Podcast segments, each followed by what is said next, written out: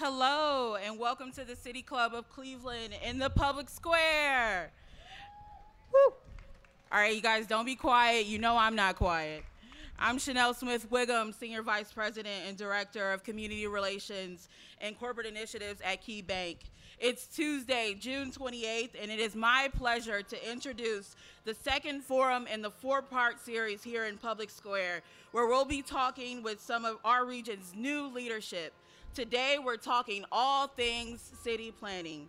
Five months ago, Joyce Pan Huang was tapped by Mayor Justin Bibb to serve as, serve as Cleveland's next uh, Director of City Planning, succeeding Freddy Collier, who held the position for nearly a decade.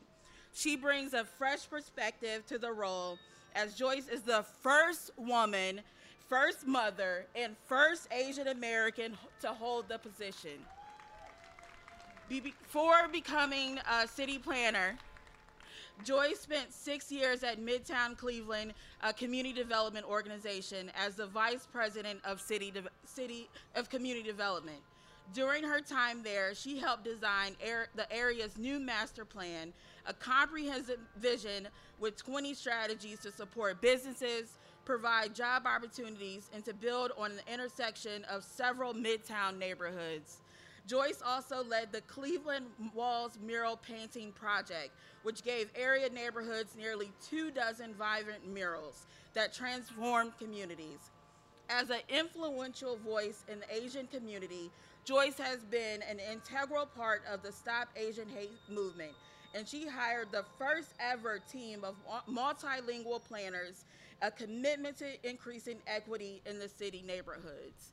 Joyce grew up in Rochester, New York, and earned a bachelor's degree in sociology at the University of Michigan in Ann Arbor. Go blue. Okay, now. Had to put that one in there. and a Master of Planning and, and Development at Cleveland State University in 2016. She was named one of Cleveland's most interesting people of Cle- by Cleveland Magazine in 2022 and Crain's Cleveland Business 40 under 40 in 2020. And we have to definitely give a shout out to Joyce's dad who joined us here today. Papa Pan. He's right there. So, what is Joyce's vision for urban development, and how will she plan to build a connected city that better serves families and future generations? If you have questions for our speaker, you can text them to 330 541 5794. That's 330 541. If you, you can also tweet them at the City Club. City Club staff will try to work them into the second half of our program. Members and friends of the City Club, please join me in welcoming our Director of City Planning, Joyce Pan Huang. Thank you, everybody. Uh, and I just want to shout out that uh, Mayor Bibb is here. Hello, boss. and former Director Collier, I see you in the crowd. Uh, you know, it's an honor to succeed Director Collier in this position.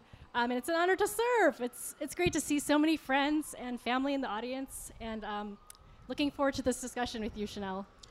So now that we have all the formalities out of the way, let's have a little bit of fun here. Um, you guys feel so far away, um, but we're going to get to know Joyce a little bit here. And so I have a few rapid fire questions that Joyce has not had a chance to see or preview, um, but she's going to complete the sentence a little bit here. So, Joyce, um, there are four questions. Um, the first one is uh, My proudest moment was. First thing that comes to mind is that my proudest moment was delivering my daughter unmedicated. Uh, so that's a personal tidbit. But also, the second is that uh, completing Cleveland Walls and quarterbacking that process, you know, coming together with artists and planners, um, working together with many partners, that was just a huge experience for me. All right. The second question is From time to time, it is good to. From time to time, it is good to disappear. That's a good one. All right, and here is the third one. Every time I look into the sky, I always think. every time I look into the sky, I always think I wish I were a bird and I could fly around and see everything below. I guess that's kind of urban plannery of me, right? To be able to see from above and That see the maps. Very live. urban planner of you. All right, this one may get me into trouble, but I'm going to ask it. If I was mayor for the day, I would. If I was mayor for the day, I would I would play in the NBA All-Star Weekend tournament, but I would be on the bench. So, Maybe you could coach the game. oh yeah, I could coach the game. Okay. Let's do that. Maybe in another few years we can get that game back. Okay. All right. So we're going to continue to get to know Joyce a little bit as the first mom, the first woman, the first Asian American um, to lead our city planning department. So, Joyce, can you tell us a little bit about your journey to becoming our city planner? How did you end up in this role? Sure. I uh, I'll share a little bit about me. So I grew up in Rochester, New York.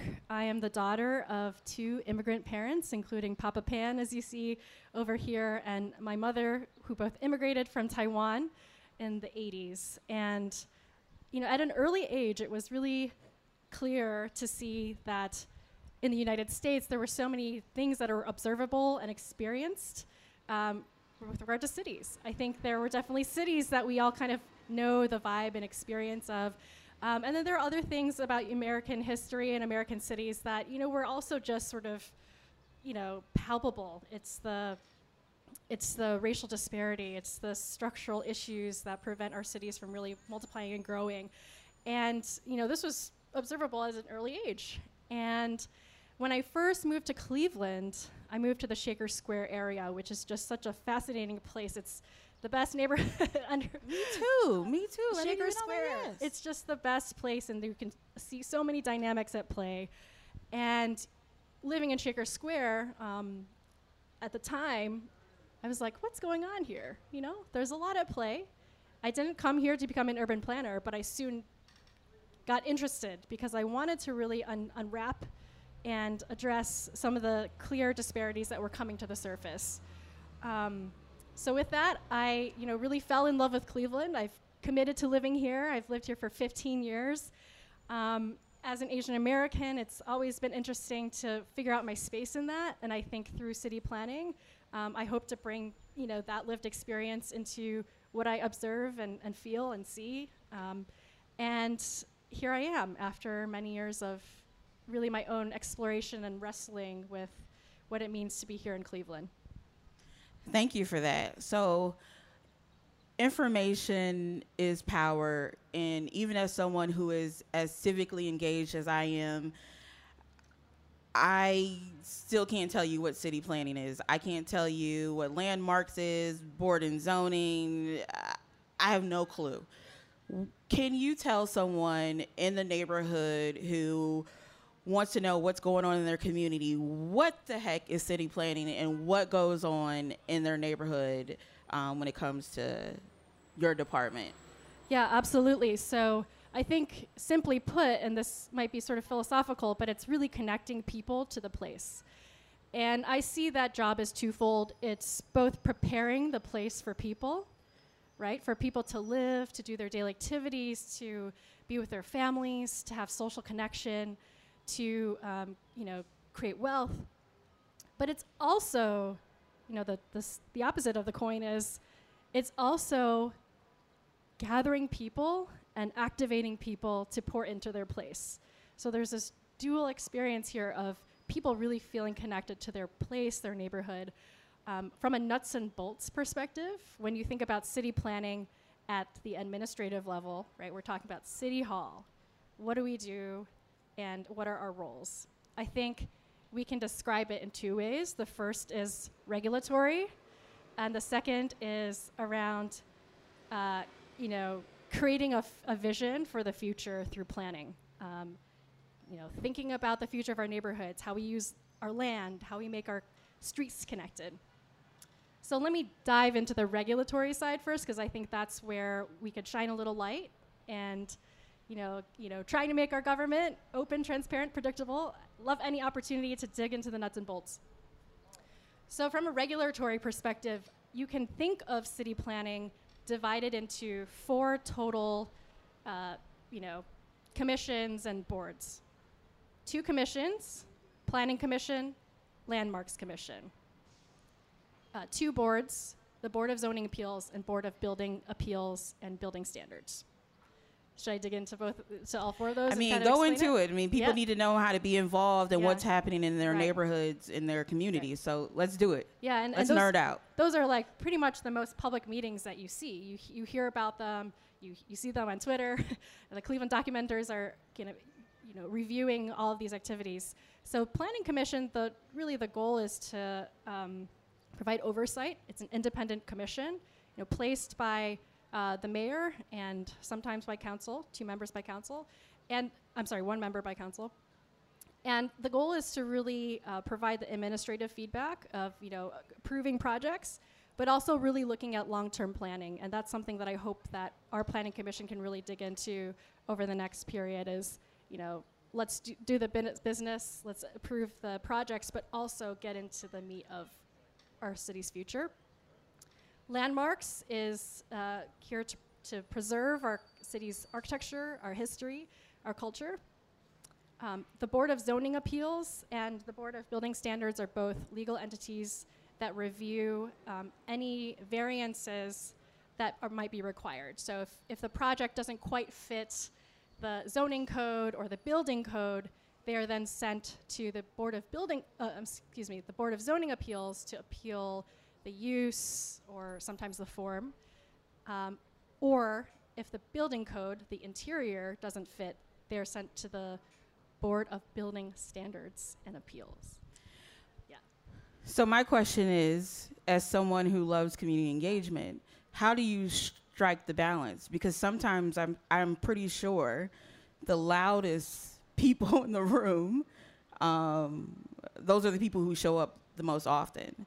But the people who are the most vulnerable may not know the the process. They may not participate in the process. They may not have the opportunity to participate in the process. So how do you even democratize planning to make sure that those who are the most impacted are participating in the planning of their neighborhoods and in their community. And I think that's really where long term, long range planning comes into play. So this year we'll really be kicking off our comprehensive plan. Uh, we'll be thinking about what does Cleveland look like in 2040.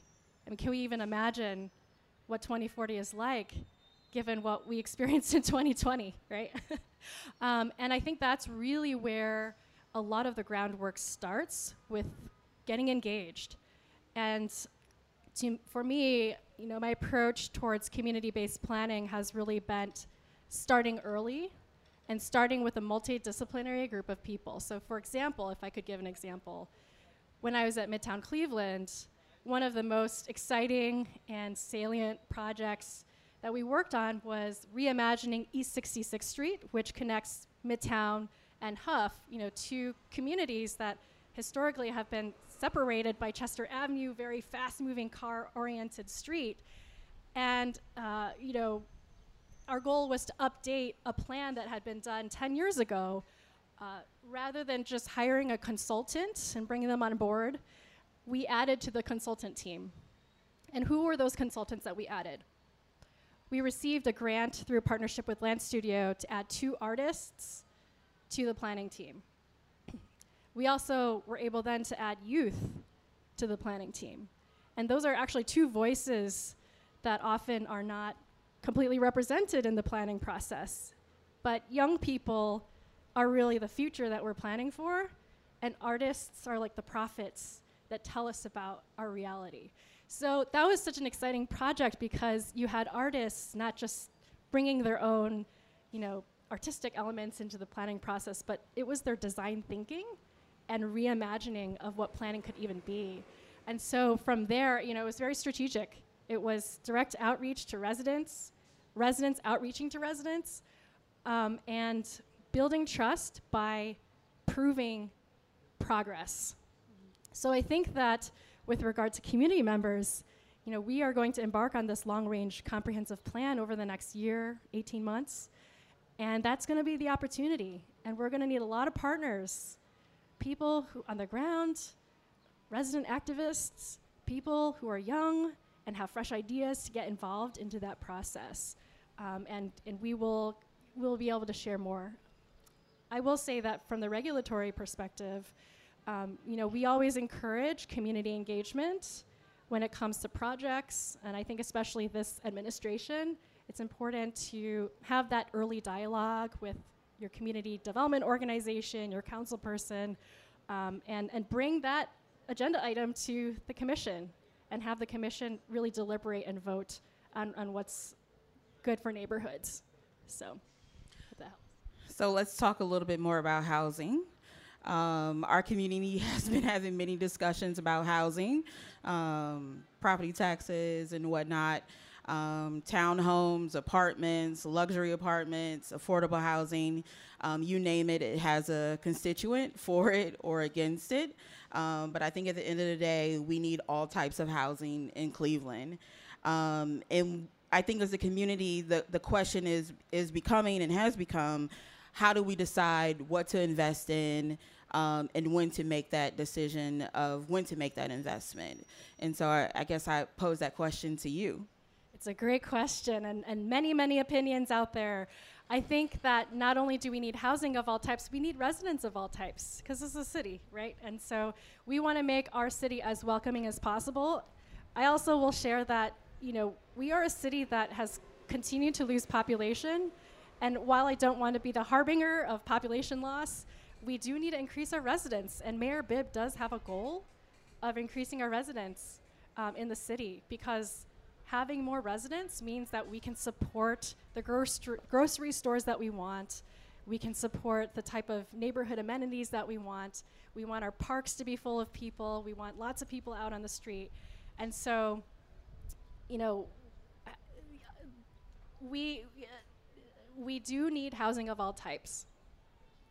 Now, I'll uh, not the first to be like Miss Neoliberal Economics, but the market does play into everything, right? So if the rents are strong, developers come and they build more housing. And that's more housing is good. I think the other side of the coin, where we as a city, as an administration, um, with our other branch of legislation, uh, excuse me, our other branch of government, city council, we can really shape the policy that will then shape the market. And I think we saw that through tax abatement um, and, and more policies to come. I think that's a interesting reflection, um, especially as a resident, a three-year resident of uh, Glenville in my neighborhood, um, where I worked with or I, I live in a neighborhood where Famicos has done amazing work to bring in new residents. Um, yeah, and actually, I wanted to throw flip a question back to you, Chanel. Uh-oh. Is that you know through your process of becoming a resident of Cleveland, you know what kind of housing were you looking for, and how did you end up making your decision around that? Oh my goodness, it was a it was a lo- it was a long journey from being an apartment, uh, living in an apartment to becoming a homeowner. And I was looking to be a positive contributor in Cleveland, living in, in Cleveland proper. Um, and it was just um, a situation where I was able to work with the CDC as someone who uh, who has a lot of student loan debt and needed the sort of housing situation that one I can afford a home and grow into a home, but also grow into a community. Um, and I was able to do that through working with um, Famicos, and I've been seeing my neighborhood grow and change. And I'm hoping that more uh, millennials start to move in my neighborhood, and my neighborhood continues to grow. But at the same time, I I want the people who have stewarded stewarded that neighborhood to stay in that neighborhood and to be able to age in place. And um, one of the things that I saw when I first moved in that neighborhood, the old man who lived across the street, like he cried when me and my husband moved in because he was so happy to see a young family move into the neighborhood. And so um, it's just been a wonderful experience. So hopefully we can have more of that. So. I think that's the type of story that shows, again, as we're thinking about future generations, how can we prepare the way for new residents to come? And, you know, a lot of that took a bunch of investment. You know, Famicos made a huge investment in your house, I'm sure. Um, and it took a lot of time and years, and we, we need people to really care about our place to be able to do those types of historic rehabs, I'm guessing, and, and build the type of housing that we want. Historic rebabs, and I think it's a both and strategy, right? How can we steward those who have been in these neighborhoods and taken care of these neighborhoods for generations, but also welcome newcomers and people who want to contribute um, to Cleveland proper and to our neighborhoods. And so um, I'm excited about this new administration. I'm excited about um, your leadership. And I think this leads to the next question, uh, which is about the East Side, in particular um, the Southeast Side. And um, I was talking to Dan Malter be- before this panel, and I said it's only been six months since this new administration. Um, but this kind of leads to this question, and I know um, Mayor Bibb is really passionate um, about where he comes from, which is the southeast side of Cleveland. What sort of strategies are, or tactics that you all are developing or thinking about that you can share um, today in this public setting uh, when it comes to housing and neighborhood development on the southeast side of Cleveland? Absolutely. So I will say that um, there are no easy answers, and I think that there's the strategy development will take a lot of time and thoughtfulness, which our cluster and many leaders around City Hall are working on. But I also will say that we have many tools today that we can work on and we can implement. We have tools like code enforcement. We have um, we have zoning code changes, right, that can help support the development in those neighborhoods. We have um, a suite of policies that our whole cluster is is coming out with um, and when I say cluster, I mean our four departments planning, economic development, community development, and building and housing. Um, you know, pay to stay policies, the tax abatement policy, which just passed through council, um, and, uh, and other tools to execute on. But I will say that there are communities out there that have spoken up. They've gone through planning processes. There have been multiple planning processes on the southeast side already. So we have the information and we have their voices. It's really about executing, finding the right tools, and implementing. Because there is such a thing as over fatigue and over planning um, and not seeing progress when we're not proving ourselves through execution. So. One of the things that you just mentioned was the clusters, and I know that the Office of Integrated Development is a new structure within City Hall. Can you speak a little bit more about how you all are restructuring um, that department, and how do you work with building and housing and the other departments within City Hall? Yeah, that's a great question, and I think this is one of Mayor Bibb's visions that um, you know ultimately I have seen come to fruition, which is collaboration across City Hall. So the cluster, quote unquote, of our four departments used to be called regional development. And by renaming it integrated development, it gives a different vision and a different tone to the work that we're about to do. So um, those four departments, um, we meet regularly and we, we discuss regularly our policy issues, um, our planning issues, and the goal is not just to make business easier in Cleveland, you know, having a smooth permitting process, having clear communication, and being responsive. It's really about coming together and saying, what does integrated development mean? What does equitable development mean? It means that we need economic development tools of investment, of wealth creation that feed into planning efforts that identify areas that need that investment it means that we need building and housing to protect the built environment through code enforcement. It means that we need community development to support through their work with social services and land banking and, and, um, and the community development ecosystem. We need everybody to actually make progress in a way that's holistic. And um, you know, that I think, along with working across City Hall, is going to be the way that we see change, the change that can't wait. Cleveland can't wait. Cleveland can't wait. Um, so I have two more questions for you, and um, I'm going to bring up a little bit of the elephant in the room. Is one that I, have moved from the nonprofit sector now to the for-profit sector.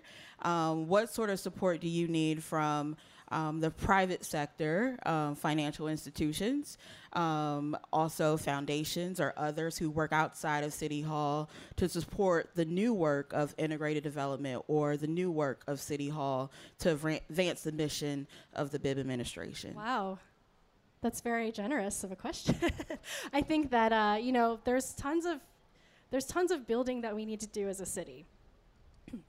And I think we need to not just do things same old, same old. Um, I think when it comes to innovative wealth creation, the administration's pretty serious about investing in black and brown entrepreneurs.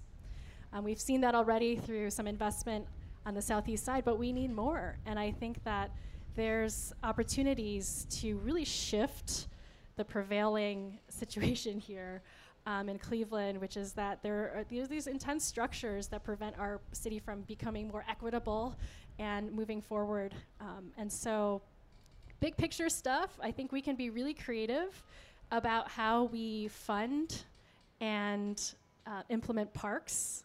I know something that you're really passionate about. Um, I think, you know, we've seen that a little bit with some of our foundations through piloting parks and really testing things out. Um, and uh, you know, we'll be partnering with Trust for Public Land for our 10 minute walk campaign that Mayor Bibb has signed on again to, and we'll be participating in an accelerator to see how we can you know, really creatively use all the vacant land that we have. I think from the banking side, you know, there are much more creative folks out there with regards to economic development. But um, I mean, Key Bank itself has invested in like key projects in black and brown neighborhoods across the nation. I'd l- love to see that here as well. I swear I did not prepare her to talk about parks. um, but we knew I would get to it. Um, and there has been a lot of news talking about uh, lakefront park development, which we're all very, very excited about. But in the meantime, we know the power of neighborhood parks um, and that they can be a tool for economic development, community development, um, health equity. And so, as the new city planning director, um, how do you view parks as a pillar to your strategy um, as you advance your body of work at City Hall? Well, parks will be essential to our citywide comprehensive plan. Um, you know, I think there are some very obvious reasons. We saw how in the pandemic that there was unequal access to green space and public space across our city. Um, you know, me being in Asia Town at the time of the pandemic, it was very clear that I didn't have anywhere to take my toddler except a parking lot, which now has been transformed into a pop-up park. But I think that um, you know it's it's critical for our public health to have access to parks, and uh, y- there was also many studies done about how you know play is critical to the development of our youth and you know, that is both, you know, from a philosophical perspective important, but also economic. Um, the, you know, there was a study done in, uh, I, I, learned this through the transition team process from many of the uh, Coalition for Young Children folks, pre CLE folks, that there was a study done around um, folks who are chronically in the criminal justice system or, you know, engaging in violent acts and the only factor that connected them all was not race, was not economics, but was actually access to play.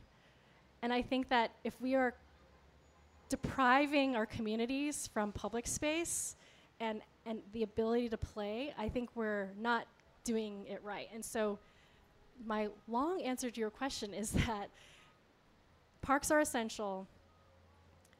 We know this, and it's about the strategy. It turns out that it's a little more complicated than combining a department into parks, but we're working on it. We have meetings set up this summer to really begin cracking into that issue. And then also, I'll have to say that the staff in the planning department with capital projects and the parks and rec department, you know, have already been working on strategies. And our hope is that in five years, we'll have a master plan um, for parks spearheaded by all those departments. Thank you. So I have one more uh, question, and then we're going to turn it over to Q and A. Um, I think you know this about me is that I am big on coalition building and bringing together people who don't always get along to the table. and um, I also spend a lot of time on Twitter. And always, it seems like our developers and our community folks don't always seem to get along. And I'm wondering, you know, in what ways can we bring together our, our builders and our folks in the community to the table so that we can have more productive conversations so that we can bring our community together and that we can move forward other than having conversations where they're yeah. at you know each other's head so are as the city are you all thinking about other ways to engage communities or bring together strange bedfellows when there's not just a conversation about a project or a particular decision that needs to be made? Yeah, I think that that's partly my style of leadership is I love a good challenge when it comes to bringing together partners. And I think that when it comes to builders and community members, where we need to land is our shared goals, our shared goals for the community, um, being able to express those, and you know, we will be working on our processes at city planning to make sure that we have a consistency around how community engages with the process, as well as like clear expectations for how to engage and what's appropriate to engage, because you know, community meetings are different than planning commission, and I think that there are ways that we can engage early to really get our shared goals together, to participate collaboratively to see if we can see eye to eye. Ultimately, though, as a city, you know, we as our as an administration have to make decisions and I think that while I am here to listen and our staff are here to listen, ultimately decisions do need to be made to, to move forward progress. And we might not agree on everything, but you can count on us being there to listen and take it all in. Thank you. So we're about to begin the audience Q&A. I am Chanel Smith Wiggum, Senior Vice President and Director of Community Relations and Corporate Initiatives at KeyBank. Today we are enjoying the second forum in this year's City Club in the Public Square series, where we are talking with some of our region's new leadership. We are joined today by Joyce Pan Huang, Director of City Planning of the City Club of the City of Cleveland. We welcome questions from everyone, City Club members, guests, students, and those joining via our live stream at cityclub.org. If you'd like to tweet a question, please tweet at the City Club. You can also text them to 330 541 5794. That's 330 541 5794, and our staff will try to work them into the program. May we have the first question, please? Hi, good afternoon. Since we did talk about public space, green space, parks, I would like to know for a space like this, we have a public transit to fulfill the needs and the good space here. However, we have never had public restrooms for all these facilities for people to enjoy the space and also travel back and forth. Now, the zoning code is a part of the issue. That also affects the housing. The tax abatement uh, legislation actually did not take care of the possibility that if all these developmental projects, they only want to put the funds in there, how could city recruit the proper developers to establish low-income housing in the good locations? Because the good location will be all taken by those high-end projects. So is there any answer we can get from the uh, Planning Commission to take care of it for us? Thank you. Thank you, Lo. I, I, I heard two questions in there. So the first was around the public restrooms.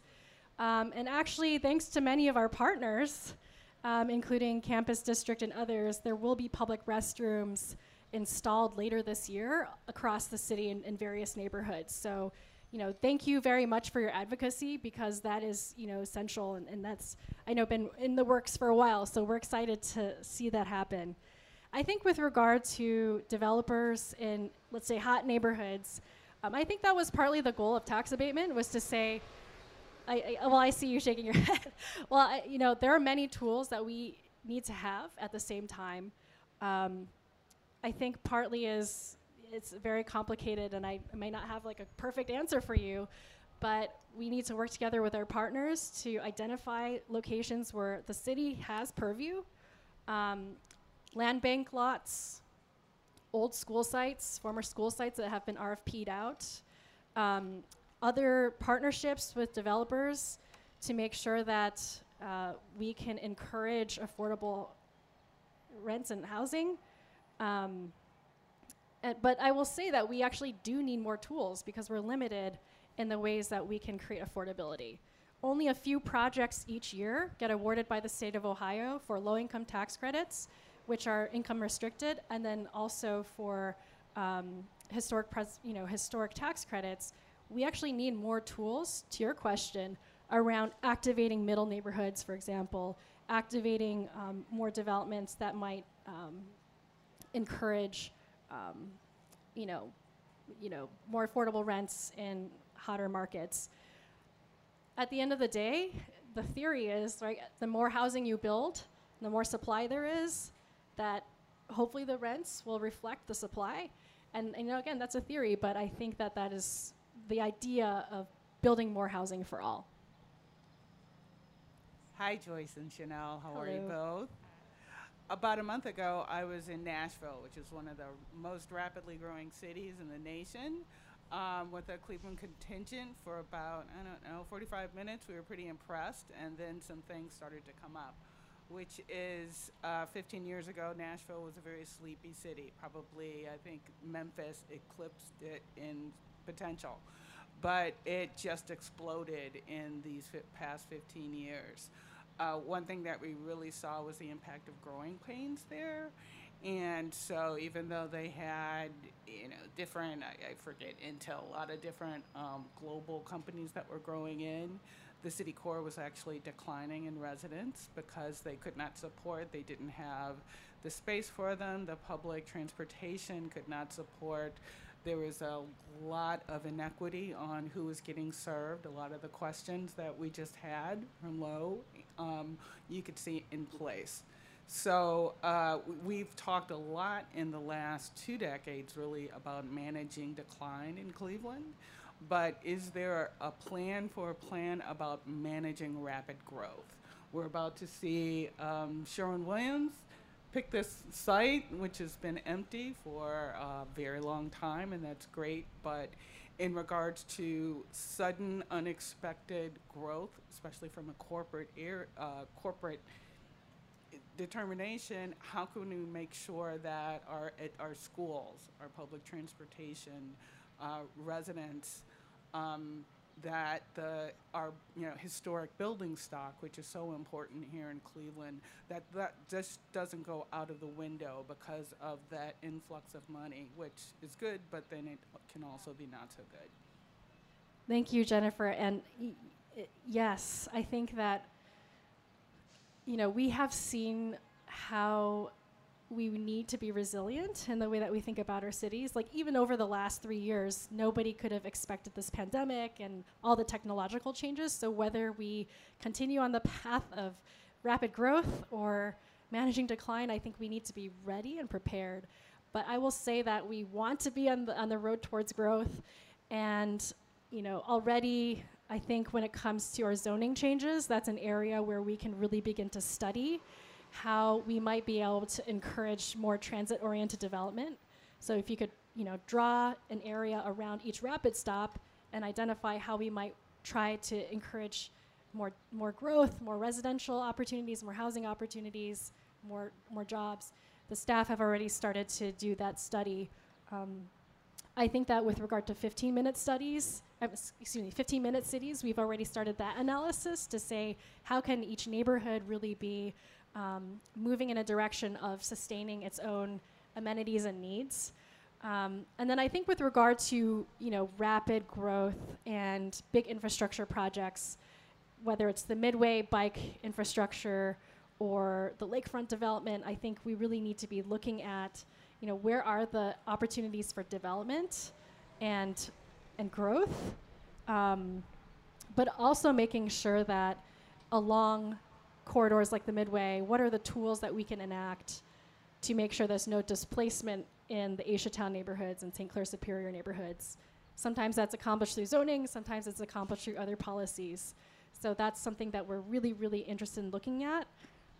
I'll say broadly that I want to be very proactive with regard to this and, and rearranging the staff structure in order to make sure that we're both accommodating our regulatory work, our zoning work, and also more um, proactive strategies um, to address some of these big topics, big, big topics. So thanks.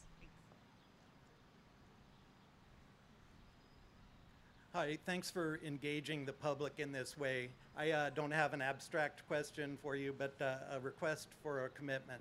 And uh, we met a while back about um, about the timing of uh, and the publication of agendas and the uh, and the presentation of uh, design materials on the public website so that we could prepare for these public meetings at City Planning Commission or Landmarks Commission. And today I uh, got an email with a draft Planning Commission agenda. Now, it's for the July 1st meeting. I, I don't know why it says draft on it, but it seems to me that a Planning Commission agenda that's published should be a real agenda. That should be what's on the agenda, and we could expect that the items listed would be on the agenda.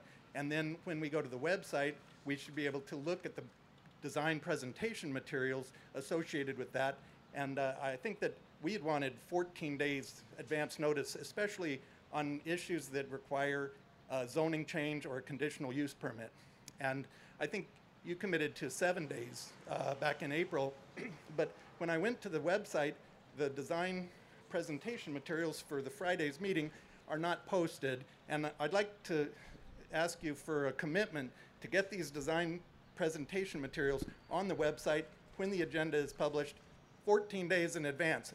And if not 14, then the seven, if, if, I, if we could have that commitment. Well, thank you for your comments, and I know we've spoken about this before. I think there are some technical challenges that we're still working out with regard to how we post on the website. Once the pandemic started, we began pu- putting all of the presentations into one deck for Planning Commission, and so that you, you, receiving all the various presentations um, to put into the deck usually comes on Thursday because we have design review the day before.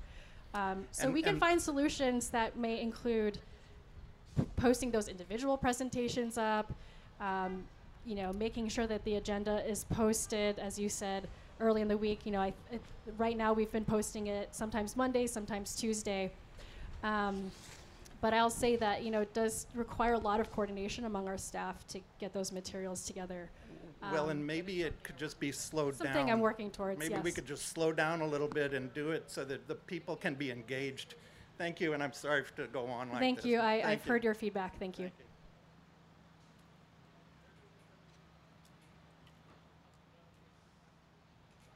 Hi. As I understand it, um, I think you, you said that you're anticipating or aspiring to a five-year master plan for uh, the city park uh, layout. And I'm just wondering, um, is this being built on something that the previous administrations and their units and so forth have been working on, or are you starting from scratch? And if so, why? Great question. So um, the answer is yes. Staff have started the analysis in the prior administration, and staff are really the, the folks that carry on the work from administration to administration. Um, so I'm, I'm really excited because we do have some really key staff in capital projects and parks that um, can really do the analysis work, and you know there's going to be more information to come. Um, but we, in, in my knowledge, have not actually had a five-year master plan for, for parks ever, ever, Ever. No. ever. So I think that is the goal: is to actually produce a document that can guide us. So we are depending on the work from before, but it's going to be a new product. I, I don't know if everyone heard her question, but she was asking if the city would be starting from scratch as far as a a, a new uh, five year parks master plan. Hello, thank you for being here today, especially as a city employee who is willing to take comments from the public this summer. We appreciate it. Uh, It's been 1,942 days since these Jersey barriers are put into place preventing the full beautification of this beautiful square here in Cleveland. It is this new administration's priority, as we've been told, to remove these barriers. How many more days must Clevelanders pay to have these barriers here before they then pay another $500,000 to put bollards in place? Great question. As far as I know, we are continuing to work on it. It is definitely a priority for the mayor. Have you seen his commitment and and council's um, commitment as well financially? So the next step really is getting the design and process going, and Capital Projects has been working pretty hard on that.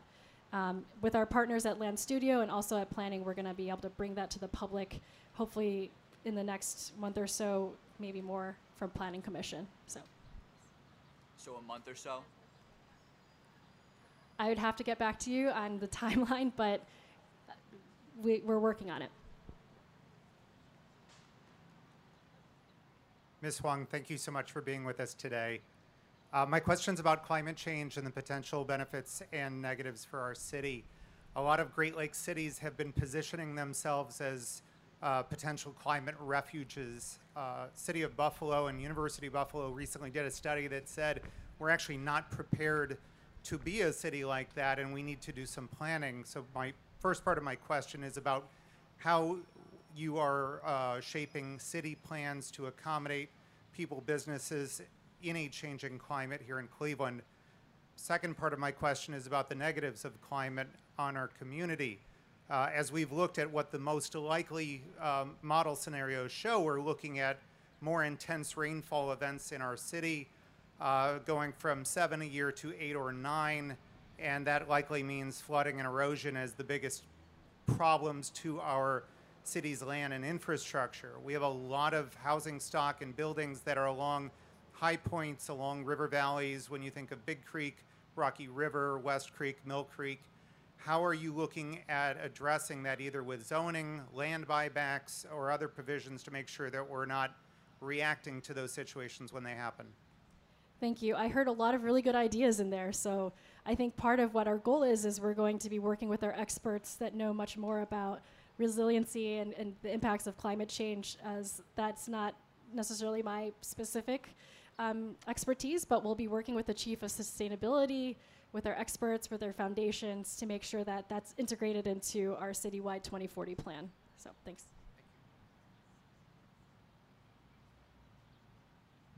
Hi, great conversation today. I serve as the, um, I moonlight as the planning chair for the Planning Commission in Cleveland Heights.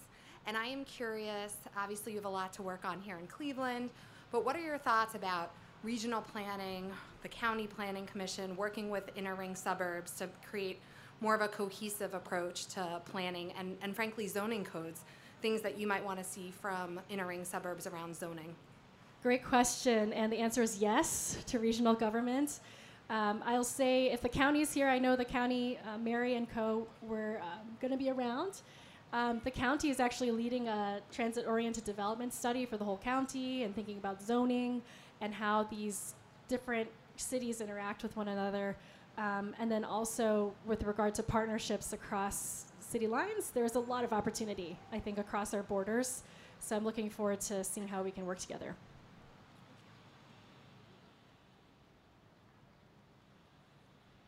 Excuse my name is DeAndre Peacock, and uh, I just wanted to talk about the internet being a public service here in uh, Ohio and making sure that it stays free in a government controlled um, service because uh, uh, a lot of people don't know that the internet was actually created by the government.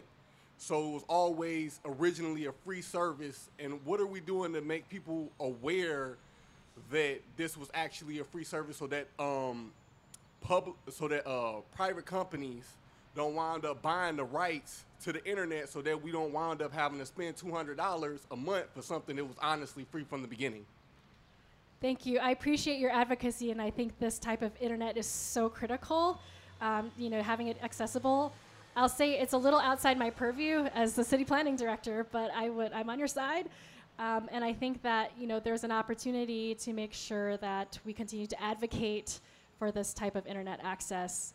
Um, and, and digital access is one of the mayor's priorities, so I'm certain that there will be advocating for that with our partners. Thank you.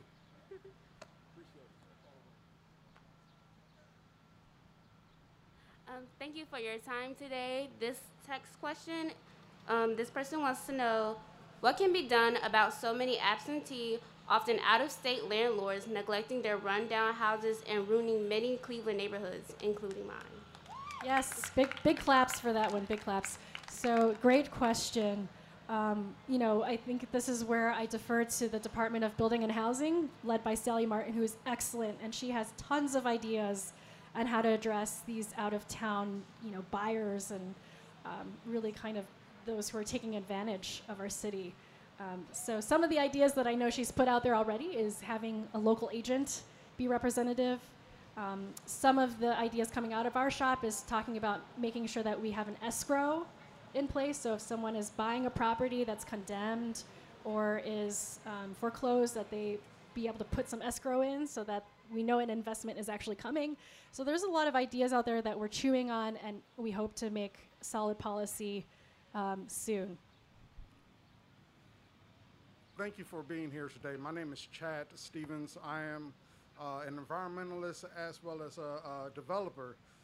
And I have several questions, but the most pressing two uh, deal with uh, new homes uh, coming online within the city, have, going above and beyond the current uh, building codes that are set within the state, uh, having being more solar ready and being having accessibility for heat pumps, and also uh, having diversity within the housing stock within the city. Uh, I've been told several times by many builders that they don't want to deal with the city because it's so difficult to be able to build within the city.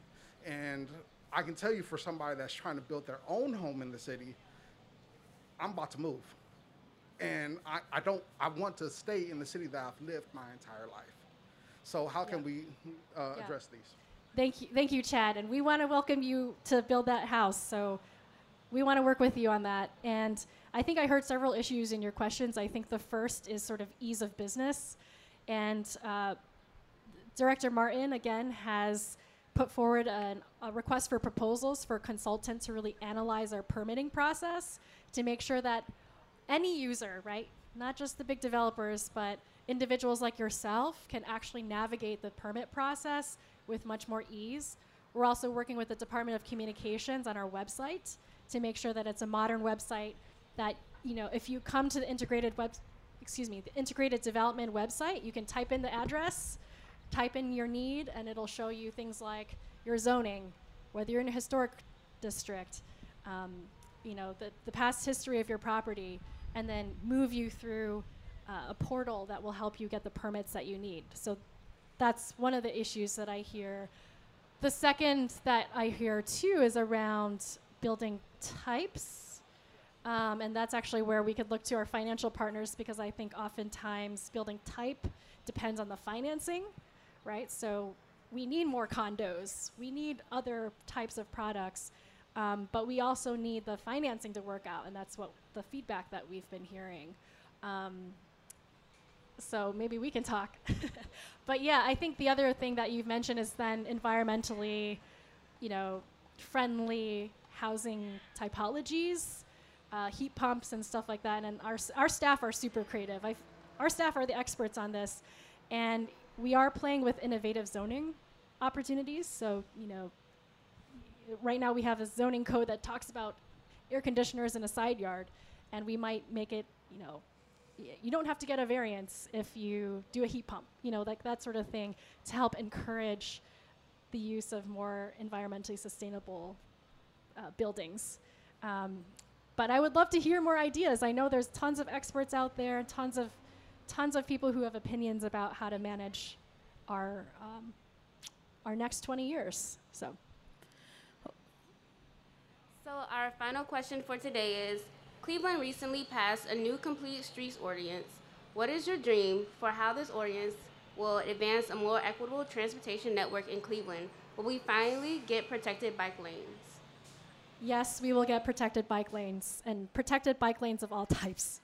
That's the simple Jacob didn't even hear that. She said, yes, we will get protected bike lanes. well, thank you, Joyce. Um, I've been on vacation over here while you've been taking the hot seat.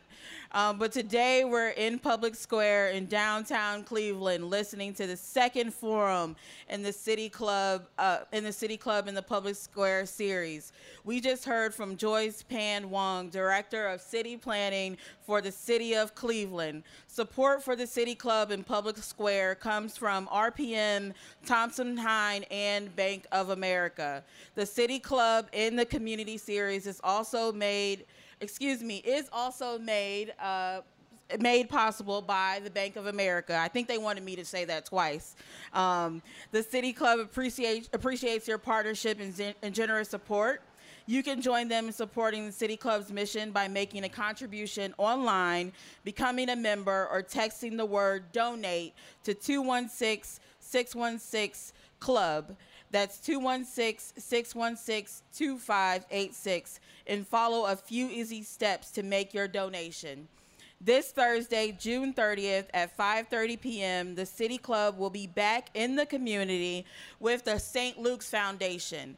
They will be hosting a power sharing dialogue at Morning Star Baptist Church on Cleveland's East Side. Erica Anthony, Executive Director of Cleveland Votes, will lead a conversation with local grassroots leaders. This event is free and open to the public. However, registration is encouraged at cityclub.org. A heads up, the City Club is off Friday, July 1st, in observance of an Independence Day. You can catch them again on Friday, July 8th. They will be joined by Crystal Bryant, Executive Director of the Cleveland NAACP. Crystal will be, examine what Black freedom means in America today. That's going to be a great discussion. Tickets are available, and you can learn more at cityclub.org. And that brings us to the end of today's forum. Thank you, Joyce. And thank you, members and friends of the City Club. I am Chanel Smith Wiggum, and this is adjour- now adjourned.